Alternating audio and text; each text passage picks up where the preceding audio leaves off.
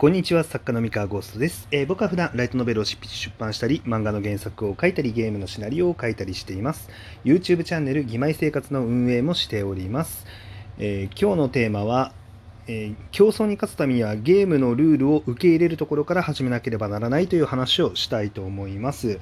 え何かと言いますと、えまあ、小説出版の世界っていうのは、まあ、本を出すとじゃあ重版がかかるのかからないのとか何万部売れるの売れないのとか、うんまあ、そういう競争にさらされるわけなんですけれども、えーまあ、どうしてもですねあのこの競争っていうのは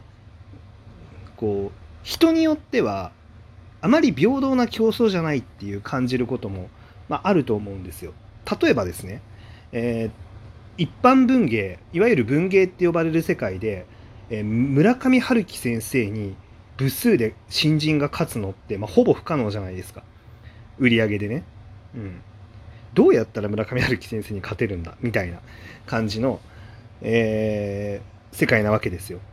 うん。でもっと言うと例えば、えーライトノベルの世界で言ったら発売前にテレビ CM を打ってもらえる作品と打ってもらえない作品新人賞で大賞を取った作品金賞銀賞ぐらいで止まってしまった作品ではやはり扱いが違ったりとかしてじゃあ大ヒット作家の新作と、えー新人だったりまだヒット作のも持ってない作家の新作。例えばウェブで人気をすでに読者を獲得してる人の新作。あるいは芸能人の本だったりとかいろんなこうパターンの出版があってこれってどうしても平等とは言えない。平等というかあのなんだろうな。同じスタートラインで販売にが始まってないじゃないですか。でこういうのを見るとですねあの例えば、えー、と芸能人が出した本がベストセラーになったりとかした時にまああれは芸能人だからなとか あのなんだろう。えーっと中身が面白いわけじゃないだろうとかまあなんかその売り上げに対してそこに対しての不当性みたいなのを思ってしまったら結構危険ですっていう話ですね今日は。えっとですねまあ競争でこのじゃあ出版して売り上げを立てるっていうこの競争ってどういうルールのもとに運営されてるんだろうって考えるんですよ。そうじゃあ芸能人が本を出すのってルール違反なのかっていうとルール違反ではないですよね。じゃあなんでその芸能人の本が売れるに売れやすいのか。なぜ初版部数がすられやすいのかって言ったらファンをすでに獲得してるからじゃないですか。あの別の分野だけどね。あの小説の分野じゃないけどファンを獲得してるんですよ。で本来あの小説を書けないはずの人がでもファンを引き連れてきたら買われるんですね。あのってなったらですよ。なったらですよ。それが認められてるルールのあの競争なんだ。ゲーそういうゲームなんだっていう風にまず受け入れることから始めないと一生芸能人の本に勝てないんですよ。で勝つ方法はないわけじゃないと僕はやっぱ思ってます。だってあのファンを連れて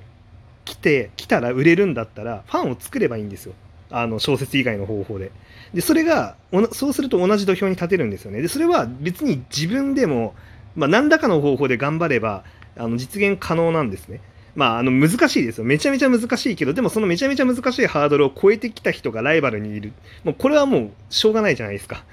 うん。例えばその野球選手やるのに、あの、イチロー選手だったりとか、あの、なんだろうな、まあ今で言うとその柳田選手とかってものすごい選手なんですけど、まあごめんなさいね、野球詳しくない人はあの分かんないかもしれないですけど、柳田選手とかってすごい選手で、でもやっぱり彼のも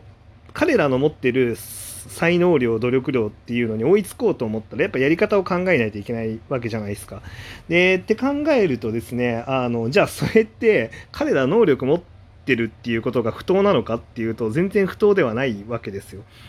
でなのであのそうなんですねだから彼らに勝つためにどうすればいいんだっていうのはやっぱ考え抜いてでそれをもう本当に実行していくしかないっていうのがあってですねでもう本当にそういうルールのゲームなんですよ。もうみんな全く同じストラスタートラインから始まってもうみんな1万5000部で始まります。もうみんなテレビ CM 打ちます。みたいなそういうスタートではないんですけれどもじゃあないんだったらじゃあどうやってそれを突破していくの？っていうことはやっぱ考えてで自分の持ってる手札の中から最大限やれることをやっていく。そう。だから例えば僕はそのやっぱット作を出せるようになってからと出せるようになる前では、まあ、やっぱり勝負のやりやすさは全然違ってあのやっぱヒット作を持ってないうちはもうやっぱ企画の魅力とパッケージの魅力とタイトルとあらすじと帯だけで攻めるしかやっぱりなかったんですけどある程度実績があの溜まってくるとあの発売の時点で結構プロモーションしてもらえたりとか、うん、まあなんかいろんなねあのバフっていうんで言うんですかね。まあいい後ろプッシュばなんだ後ろ盾というかいいプッシュをしてもらえるようになったので成功はしやすくなってます。でもこれはやっぱり最初の1本目1発目をあの当てることができたからこそのまあボーナスなんですね。なんでじゃあそこに至るためにはパッケージの工夫だったりとかタイトルの工夫だったりとか例えばじゃあ書きたくないかもしれないけど一旦市場にちょっとあのおもねってみようとか、まあ、いろんな選択肢が取れると思うんですけど、まあ、あんまり市場におもねるやり方自体は僕はあんまりお勧めはできないですけど、まあ、でもなんかいろんなやり方があると思っててでなんかそれだけじゃないですよ。あのそれこそ本当にウェブでお客さんをひあのファンを作ってくるっていうのもあの一つの手だと思いますし、まあ、それこそいろんなアプローチがあると思います本当に。あのまず音声作品作ってみるだったりとか、えーまあ、それそれこそ、まあ、それが実現可能かどうか分かんないですけど先にアニメ作っちゃうとかね、まあ、あのごめんなさいあの実現はかなり難しいと思いますけど、まあ、でも自分の手札でできることって多分いろいろあると思っててでそれはあの試していいことだと思います。あもちろんねあのそれそういうバックボーンがある前提で出版したいですっていうのはちゃんと編集さんとはすり合わせる必要はあるけど、まあ、それがない状態でなんかやっちゃっても、まあ、やっぱ話にならないと思うんで。でそれがやっぱちゃんと客観的に価値あるものであればあのしっかり結果になってついてくると思います。はい、でだからあのじゃあ文芸作品を当てるヒットさせる上でじゃあ村上春樹先生に勝つためにはどうすればいいんだ？ってなったら村上春樹先生がどういう条件の人なのかっていうのをしっかり考えてじゃあ初版何万部でしたっけ？50万部？100万部でしたっけ？ちょっとうろ覚えなんですけど、まあ、相当な数の初版をすられてると思うんですけどじゃあその条件に至るためにはじゃあどういうルートたどっていったらいいんだろうとか、そういうことを考えるっていうのが大事なのかなって思います。でそれはあの小説の面白さってなここがねついになんか面白いものを書いていけば村上春樹先生に到達できるかって言ったら、まあ、やっぱりなかなか難しくてあの小説の良さ面白さって本当に客観的数値で出せないものなので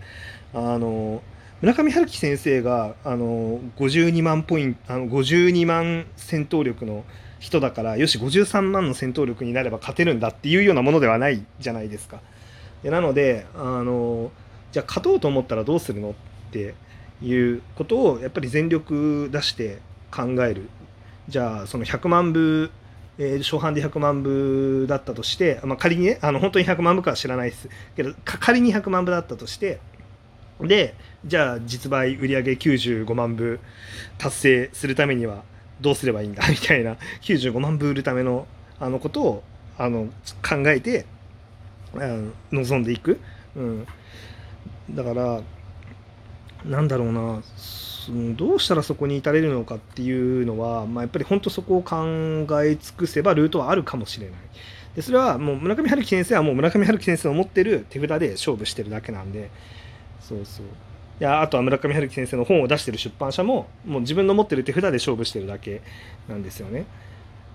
でこの競争ってだから、まあ、そういうルールのあのゲームなんだって思えばあのやりようは多分あるはずなんですよ。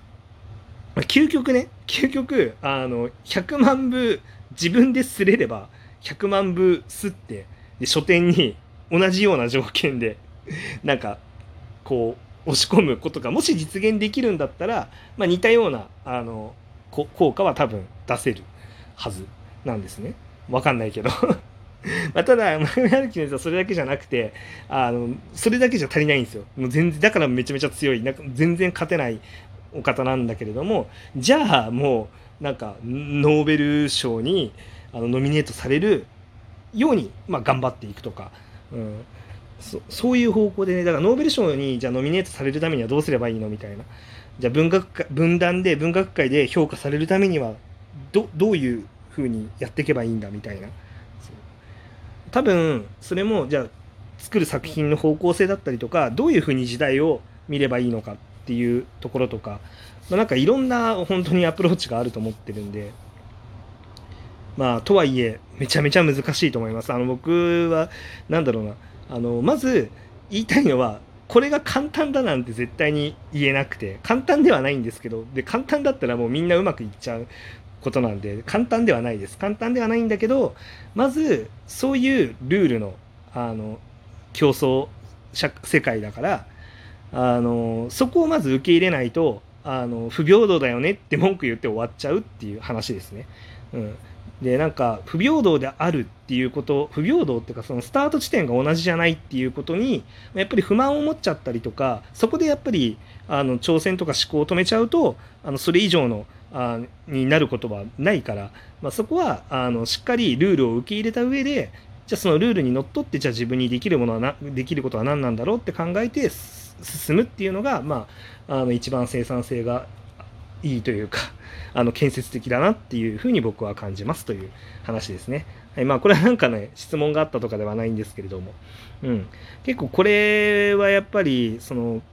なんだろうな他の人の条件と比べちゃってあの自分は優遇されてないんじゃないかみたいなこととかをやっぱ考えて悩んじゃう作家さんっていうのもやっぱいると思うのであのそうじゃなくて、まあ、その自分に与えられた条件の中で持てるカードを全部使って頑張ることがあの前に進む道だと思うよって話でした。はい、本日のお話は以上でございます。それでは皆さんおやすみなさい。バイバイ。